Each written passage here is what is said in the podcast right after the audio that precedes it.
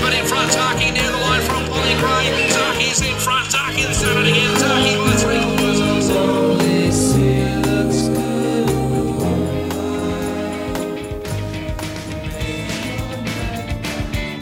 And now on PG Podcast Network, it's time for the year round carnival with Vince Accardi and your host, Racetrack Ralphie. A bit of Beach Boys do it again. Zaaki did it again up at the Hollindale. Nah, Eustace did they do it again? We heard some audio of the Grand National, and then of course they did it again in the Goodwood. Uh, sorry, in the Sangster rather, with Snap Dancer. A brilliant display of sustained speed. Vince Accardi from Daily Sectionals, by the way, audio courtesy of Sky Racing and Racing.com. Should always say that. Vince Accardi from Daily Sectionals. Morning, mate. Good morning, Ralphie. Yeah, I, I know we talked about it pre, or it might have been last week, that Eustace could be the number one stable on the planet now. Jesus. Well, you said about the AJC Derby. How are they going so far this year? The, the, the two year old Magic Millions, 1200, the Oakley Plate with that amazing Marabi story of just being unbeaten up until that race, of course. Uh, then they win the Australian Guineas first up with Totsu. They win the AJC Derby second up with Totsu, which is what you said. And then the Grand Annual, Grand Annual at Warrnambool. I mean, there's not much they can't do. well, wherever they point the, the you know the, the stick at, so we're going after that race, they, they're delivering, Yep. And, and the horses are like on fire. I mean, snap dance on the weekend was it just sensational? Like. I know this horse has got that ability on the day to do, you know, some pretty dynamic things, but the way it turned up and made that field like they were average.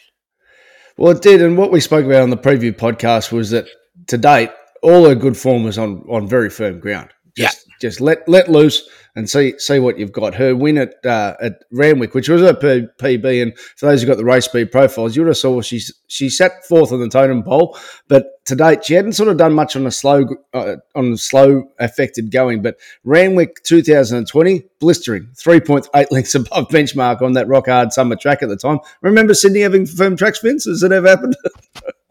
Ralphie, I've never seen anything like this in my entire life. Now, maybe it has happened and I wasn't observing, yes. but from in the, in these recent years, I just can't believe what's happening. It's just It's just racing climate change, Vince.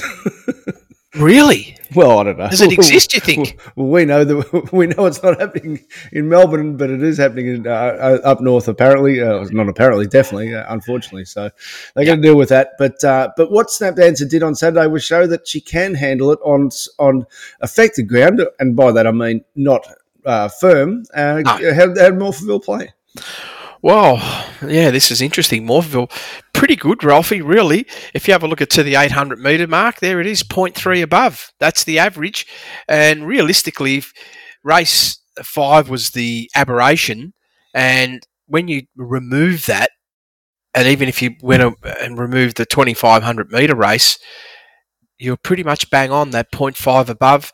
Otherwise, it's like one and a half above. But realistically, it's 100%. This is a track that just played sensational. They they called it the way it was. There was a little bit a little bit affected between the 800 and the 600. There was it was that was the softest part of the track, about 1.5 below, and then the 400 was improving, and the last 200 meter fastest part of the track, Ralphie, 103, one one length above. So to the 800, they're running on good ground, and last 200 meters, best part of the track. So Snap Dance, I watch it visually. I thought, well, okay, I get it now. The track's played better than you know. The, there was uh, they're better than expected, but brilliant display of sustained speed. But actually, there was a bit of a dip in that mid race. There was a bit of a dip. That first section, 1.6 above. The dip came in the softest part of the track, Ralphie. Yep. And So then, not rider error. It's just the, the, the, the fact the conditions are different. correct. And that's Yep. what's happened. Then you'd see the horses gone back to maximum acceleration, a handful of horses between the four and the two. And then it's whatever you had left. yeah, got that head start, Ralphie, and never gave it back. And really, am I right in saying Morphettville pretty much plays like Caulfield under that situation? That Yep. if you're going fast, you can't get out to the lanes if the rail's true. very hard to do that. Very, very, very hard to do that. To get out in those hot lot lanes, like you said, Ralph, it's exactly like Caulfield. You've got to be sort of 9, 10 plus. Or going just- slowly. yeah, if you're going slowly and everybody sort of fans out in the middle, then you've got every chance. Or even if you're going slowly and you can big field, you can fan out and you can get in those lane, lanes and be exciting. Yep. So Snap Dancers won away game, uh, sat behind it, and then September run, and there's your chaos theory, Vince. Missed the start by two lengths. So Craig Williams is uh, is you know poked through on the inside too. So everything wide, trying to make ground, instant celebrity. Brooklyn Hustle, the punters did their money again. Uh, Argent, Argentia, they all just didn't have a race shape that was going to give them a chance. No, no. Well, yes, I, I would say that to a to a good degree, particularly really, when you look at a Brooklyn Hustle, reasonably good position. Just they got lost in translation, I call it. You know, around that turn, where, where are they going to be? How are they going to get their clear runs? And all too late. I mean, Brooklyn Hustle did hit the line reasonably well. But that's her. You're going to do your money yeah. backing her. It's like a... yeah, you're never going to win, are you, Ralphie? no. Not at all. So, but uh, in summary, and I'll, what I'll do, I'll send this to him. I'll write it up, uh, uh, uh, no IVR uh, Sizzler style for our members, our loyal members who keep us going. I'll uh, I'll send a message there about Snap Dancer as well as Best of the Day from Melbourne, Best of the Day from Sydney that they get every week. So you can become a member via my website, racetrackralphie.com.au on the right hand side. Click through the links, and every week you get the best of the day. Uh, and Vince, um, 2.5 lengths above though. That's that's borderline goodwood so if she maintains it she's still going to be competitive in a fortnight's time. Well and if the track happens to turn up good there's this chance you know there's another length of improvement to come. Right. So that puts it hard in the race really. It's a, it's yeah. a plus three plus four type uh, uh, field usually yeah, and on the day, this horse has got that capability. In the way this stable's going, why wouldn't this horse then be potentially capable of a brand new PB? I wouldn't be in a hurry to knock this stable. I wouldn't no. also be in a hurry to ever knock the Waterhouse Bott team. And let's start with the, with the first three races. Just nothing, nothing came out of the clock. But the Port Adelaide Cup, Splendiferous, is this a staying me on the rise or what? well, could be. It could be, Ralphie. You can't sort of complain with the way the horse performed. That's for sure. You have to be pretty, pretty happy with that. As far as figures goes, what can I say? What race was it? Race four. Race four. Let me have a look. So we've got a, we've got a high pressure here, and as we yeah, always say, under a high pressure, you get to find out what's under the bonnet. Yeah, eight point six lengths above the IVR benchmark. That's a huge figure, really? isn't it? Really, when you look at it from that perspective, Ralphie, and entitled to weekend, and really only dropped off in that last 200 metres dramatically. What was it? There we go from minus 1.6 between the four and the two, and then 4.7 below over the last 200 metres. So that, that's that's been a big run, Ralphie. Well, a lot of those horses. I wonder how they're going to feel after the race. so, but a horse like Splendiferous, so 1.2 lengths above benchmark. That's that's already Queensland uh, Brisbane Cup type uh, figure. Well, this horse, this horse does you know really when I look at it, Ralphie, when a you take a look at the raw figure. Yep. Minus two point six. The adjustments hasn't been that big, and this horse has just been climbing. Got onto a better ground condition because those first two runs early in the campaign on, you know, very very wet ground got onto firmer surface and we really started to see what it's capable of. I guess it started at Sale, Ralphie, when yeah. it won over 2,200 metres, fourth best of the day, just below benchmark. And Gai Waterhouse uh, tweeted out there's more cups in store for her, so she, she's not the type to ever die wondering with ambition. no, well, she teaches, yeah, she teaches them how to run fast. That's always a good starting point. The Euclase Vince. So you said there was an aberration here. So uh, what we can compare apples to apples. This is race five. We can compare the Sangster to the Euclase. And watching it, Craig Williams looked like he put on a bit of a clinic out in front. How slow were they going? 8.3 lengths below benchmark. It's ridiculous. They would have been like 20 lengths behind the last horse in, in the previous race. So, yeah, but and, and not just that, we've got the Sexton to compare to from Snap, Snap Dancer, uh, the 800 metre mark. She's what, 10 lengths off her? Yeah. I, got away with absolute murder. And then no move in the mid race? No, just what a, a length and a half. That's it. Yeah. So so it's a twelve hundred meter race, and it started at the home turn. Yeah. So you got a four hundred meter sprint. so, so, it's like a trots race. We've got the mobile barriers that Craig Williams has brought back. yeah, well, that's when he's at his best, isn't he? Yeah, I mean, how, how intelligent was he to realise he didn't even have to pull the trigger in the mid? Yeah, and that's what, it, and sometimes it, it's what other horses do. So, horse like Magic Max, who's got some uh, got some speed, they chose not to try and uh, force the issue early. Maybe he wasn't right on the day, but then that just gives a soda to the leader. Uh, General Bow was okay under that circumstance and extremely lucky that just couldn't really get out of that jam from the inside. Well, that's why there was jam because they weren't moving. No, geez, they didn't miss it in the betting either, did they? They just really came for it like there was nothing else in the field. No, too good. Yeah, I understand. He Well, you were, you were keen on the McEvoy pair in the uh, in the in the mile, the Queen of uh, the Queen of the South, Silent Sovereign and Bell Placer, and I'm watching the uh, the replay intently afterwards. And thought, well, you did also say Baron Voister could be finding trouble, and Johnny Allen won't be on the wide barrier, and that, that's pretty much the difference. Uh, and it's clear in the figures there about the slowdown that Bell Placer copped. Yeah, well, crazy, wasn't it? Firstly, I thought it was a good, good speed race, Ralphie, for a mile. There they're going four lengths above benchmark.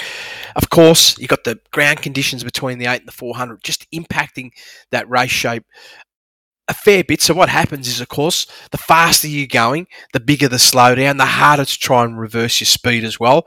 And of course, where do you want to be? You typically want to be three to six lengths off that lead pack. That's the golden spot. And Silent Sovereign absolutely found itself in that position.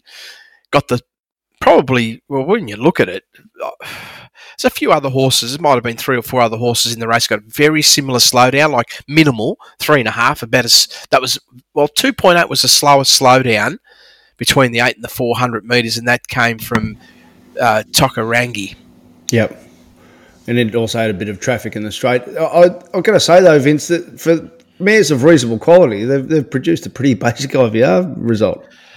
Well, So what happens when you're fast in, in, in, in a soft going? It's going to just drag it out of you. yeah, and it, it's it's a, a one sectional pressure race. Yep. What would have happened if perhaps if that track was a lot better between the eight and the 400 there would have been this possibility that that speed would have continued between the eight and the four and that would have been about who's the, who was the fittest horse to finish Blanket finish in the Euclase, literally 0.3 of a length between the first four. Odds 40s into 26s free of debt. You got Savatoxl, $13. The Inferno, $10. ASAR was uh, specced in. Oh, I think the vet needs to get involved with ASAR and just get the scissors out because he's just he just doesn't put them away when he when he's there. And Miss Absolutely. Albania venture made a big case at $71 while she was 31s into 26. Possibly wins with clear air. But oh my god, golly gosh, did the betting market tell you something about Behemoth pre-race? It was as friendless as I've ever seen it. Four dollars it out to nine eighty was the Betfair starting price, and uh, it, it, it was it was out the back early. well you did say that in the podcast Ralphie that it's about intention Traders intent. Yep. yeah but when you look at that race as well I mean I, I did have something on Behemoth myself so I looked at it with a fair level of interest Yes. firstly last thousand meters was second best of the day right Yep. So the horse, there was good speed. When I say there was good, it was good overall sustained speed from the horse. But I felt that the rider just procrastinated a fair bit, not knowing where to go, because there was a point there. If the horse didn't, you know, if it had got the split, you could see this horse had so much energy to give, and might have. I don't know if it would have won or lost, but it was would have made it interesting. But that didn't happen, and obviously they didn't really care because, like you said, Ralphie, they're all targeting the grand final, and the finish was uh, the finish was, was somewhat smothered in the end. I mean, you could just see on the last 200 metres, uh, there was was one other horse that out eclipsed it in terms of the last 200 metres. That probably says a fair bit about what you said about intention. So it's now this big question. That obviously, what's the target now, Ralph? The Goodwood in a fortnight. Which one? Twelve hundred. The Goodwood in a The fortnight. good, uh, the good win in the fortnight. Well, yeah. Well, you know the horse is going to be, you know, making the big improvement, isn't it? I amused myself. I just looked at the stewards report to see if they questioned the jockey. They didn't. Um, but the Inferno was one horse that we did see under the bonnet. What I liked about its run was we got to really see it really savage the line again. I mean, he, he, he had that terrible. Um, uh, it, could have been a really scary incident in Lightning when when he got cut off badly and nearly Yes. fell. And you know, ultimately we can look at the data, but it's still a matter of getting a horse's confidence back sometimes. And so Sale was really a bit of a non-event. He trialled well at uh, Mornington, but now he's actually hit the line properly. So we know he's got more to give, Vince. He does, and he's, he's going to be better suited at 1200 metres. And really, when you look at it, came from a inferior position to Behemoth Yep. Now, of course, there was the traffic in the middle. This horse was able to really kick down pretty strongly, even between the eight and the four hundred, Ralphie, and overall best last four hundred meters. So this this horse is definitely going to be stepping right up, and you you would have to sit there and say that the three point eight that it did at Moonee Valley back in September of last year is a, a serious figure that you'd have to be putting on the table at the next start. Well, if he brings that, he'll be in the top three in the Goodwood. Well, he's going to be hard in the race. Yeah, so he's, he's pretty good odds, I think, at the moment. Just a members' question here. I didn't get to uh, send out to our, our usual members on a on a um, Sunday night, but uh, this was one I, I, held over purposely from last week from Peter. Uh, my question to Vince is: being selective in when and where you bet is paramount in keeping ahead of the game. I predominantly follow the carnivals and group races, Are currently doing form in Brisbane and Adelaide. Do you have a preference where you take your businesses? Does this reflect any mission statement as such, or is it simply listening to the clock and doing form analysis from there? Good question. Well, I have to say yes. I love the fact that if you can follow the quality horses, yep, it'd be nice, of course, if you can. There is a that trepidation of ground conditions, right? Yep, because that makes a big difference. And uh, it's it's a simple thing. Like Queensland at the moment, they've got their challenges, but South Australia, we've been reasonably lucky uh, already with the weather. I would say first and foremost, that's my go-to because I'm mainly a Saturday player. But it it is you got to do the form work to identify the, the races because you can get the high quality races and it could turn out to be that the conditions on the day is not going to work for you or it could be a number of other factors like race shape could be a negative as well depends and that's when you have to sit down and make the decision. And then of course lastly you mustn't forget the price always plays a big role and particularly for me if they turn up really short they become very hard horses to back, particularly the way I like to pay on a personal level. Others that you want to engage in two or three horses, then I would say if you can frame your markets to work for you, then you play. But yeah, that's that's the best racing, Ralph. There's no doubt about it. I mean, that's why we like doing the podcasts, uh, whether it's pre and post. When it comes to the quality races, we love it because you get the best competition, and generally speaking, the best horses have more capability of overcoming adversity and helps the rider. no doubt about that at all. So, I, I mean, I'll, I'll, probably put put forward, forward a premise: either either really specialise in one tight area. Uh, mate of mine just does maidens. Uh, I love only doing Melbourne Saturday, um, or you've got to put in so much work like you do, Vince, and that's the thing. So there's no real middle ground here. You either got to go real all up, or sometimes if you focus t- in a tight area, and like I said, I, I think there are times on a Saturday I'll give you an example. Milford in the last one, I, I knew why yep. the robots were going to go against it compared to Flash R. But you know, you had it on top in your speed profiles, and if you knew a certain area, and you go, okay, well, this Caulfield win was better than it looked because the leader actually had a very slow time in Holbein. Uh, they're not probably not going to give it as much of a bonus as they should. There's more to come, etc., etc. You end up getting what six or seven dollars on the day. It was crazy price. Yeah, you're right about that, Ralphie. I mean, for me, my staples are always Victoria and Sydney. Yep. For a Saturday and it's been like that for well over a decade. It's, oh, it's, probably well beyond that, but let's say from a more serious professional point of view, over a decade. And then it's all those other races are bonuses because I, I, do have a policy that I like to have a maximum number of bets on a day. Yep. The maximum for me is eight, regardless of how many areas or jurisdiction I'm looking at.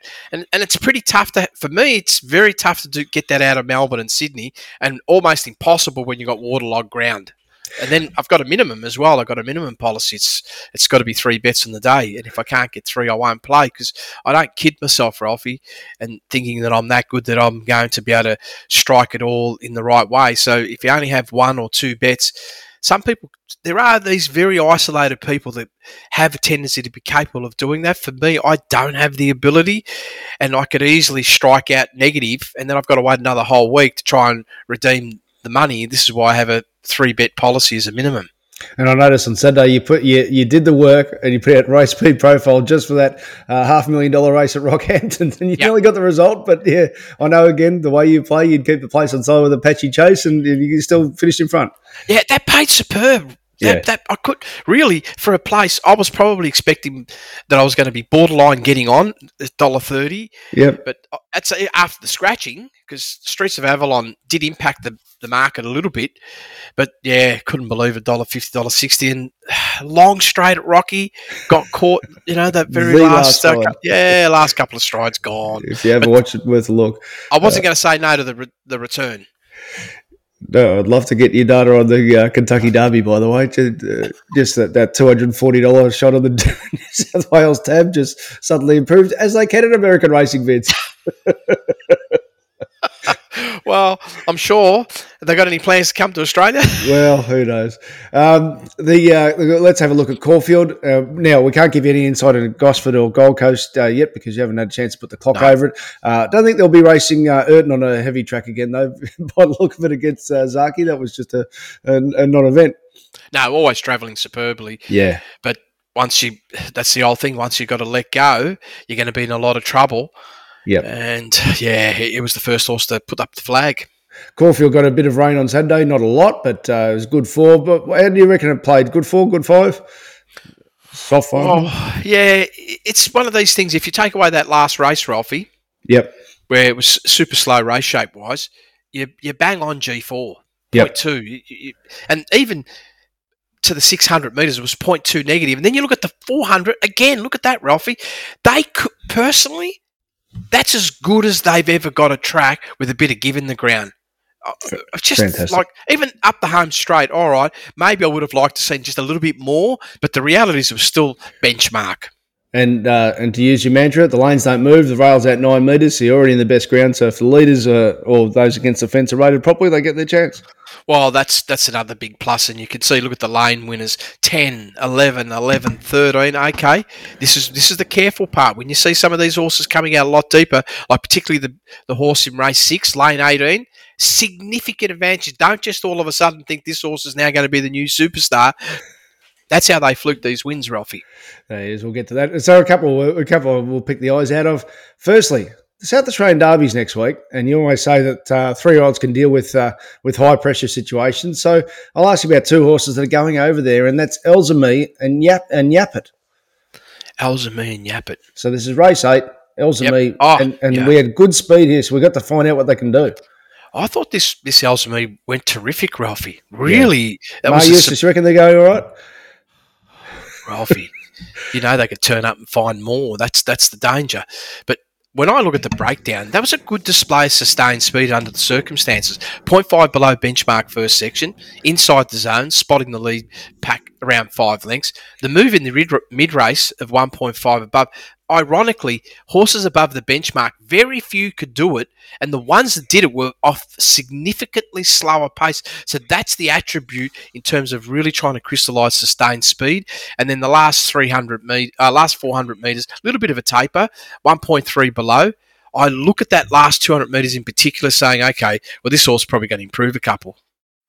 Well, if it improves a couple into in, in next week, he's right hard in the race in the South Australian Derbies. No question sure. about it. Yep. Absolutely.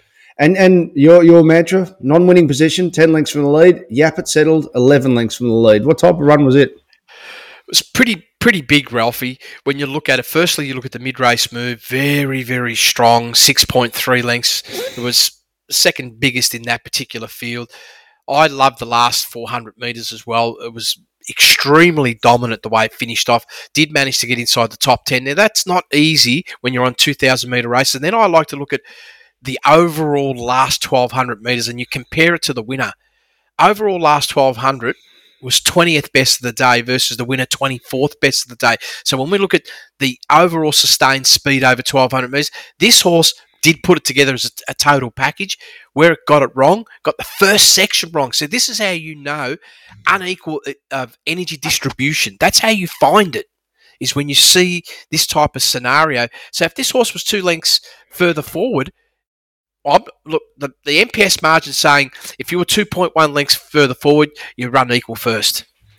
It's eighteen dollars next week, so I just thought I'd put that on the table for our listeners there because I think it's going to run a big race, and and uh, we love saying traders intent. That that, screams traders intent to me. So, uh, an interesting conundrum for both Elzame and Yapit there, but they're both good odds uh, for the South Australian Derby, and that suggests they'll run well. Let me ask you about Sabuma. So, how does a seventy-one dollar chance win race six and put put some quaddy karma? I'll tell you about one, which was Series a step on the inside, no momentum, couldn't get going, it needed pace. But tell us about Sabuma, how it was able to win at that price.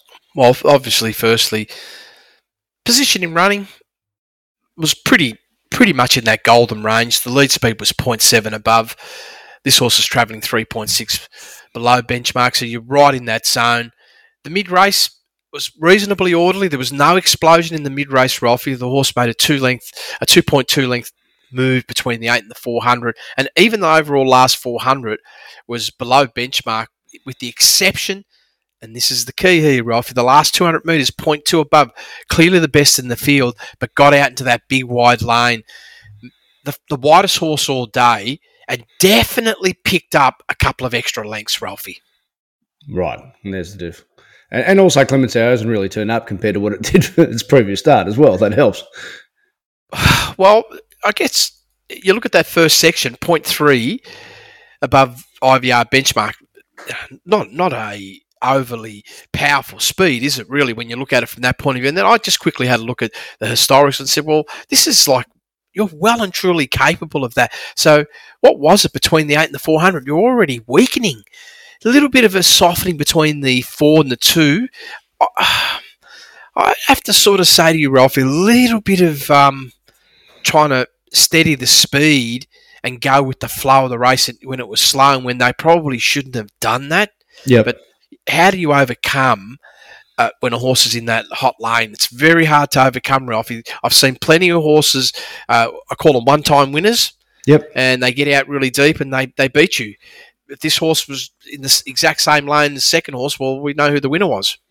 Actually, you reminded me, Brendan McCarthy had a similar winner at about thirty to one dollars in, in a, similar race at Caulfield, slinging out to the wide lanes, super super duper wide lanes, and that, that can happen there. And we'll round it off with uh, Blazer Trail for a couple of reasons. I'm, I'm high fiving with you. You had it on top of your race speed profiles. I had it on top of my work, and uh, and I just want to mention because it was race speed. Pro, uh, sorry, the uh, the Sizzlers back in yep. the sixth of November, one point six lengths above benchmark, ranked best of the day at Rosehill. First up, Maher Eustace stable on a new horse. Had never previously broken benchmark. Here, after being well backed, has turned up with the best of the 10 race card. One, minus 1.8 to the 800, plus 3.1 in the mid race, and plus 4.9 last 400 to match the market support. Clearly turned up fit with even splits over the last three 200 metre sections. We know tongue tie on, synthetic hoof filler off, suggesting a breathing issue has been addressed. and unhealthy feet are now healthy. So, Vince, we do provide the best detail possible with this product. Oh, for sure. And the and the beauty is, I'm looking forward to seeing the communication from her because I thought it was a fabulous first up run and got away with uh, uh, pretty soft win. Absolutely, even though it was a narrow win, yep. and uh, it, it, underlines, and this is why you put it on your race speed profiles to stick with the best jockeys, particularly at, at the non-carnival times, because someone like John McNeil, he's just filling his boots in Melbourne at the moment. Yeah, he, he, he wants that premiership, doesn't he? Which is good for us. Uh, you're good for us if you're a member too. So we appreciate your support. We'll be back next week on Year Round Carnival.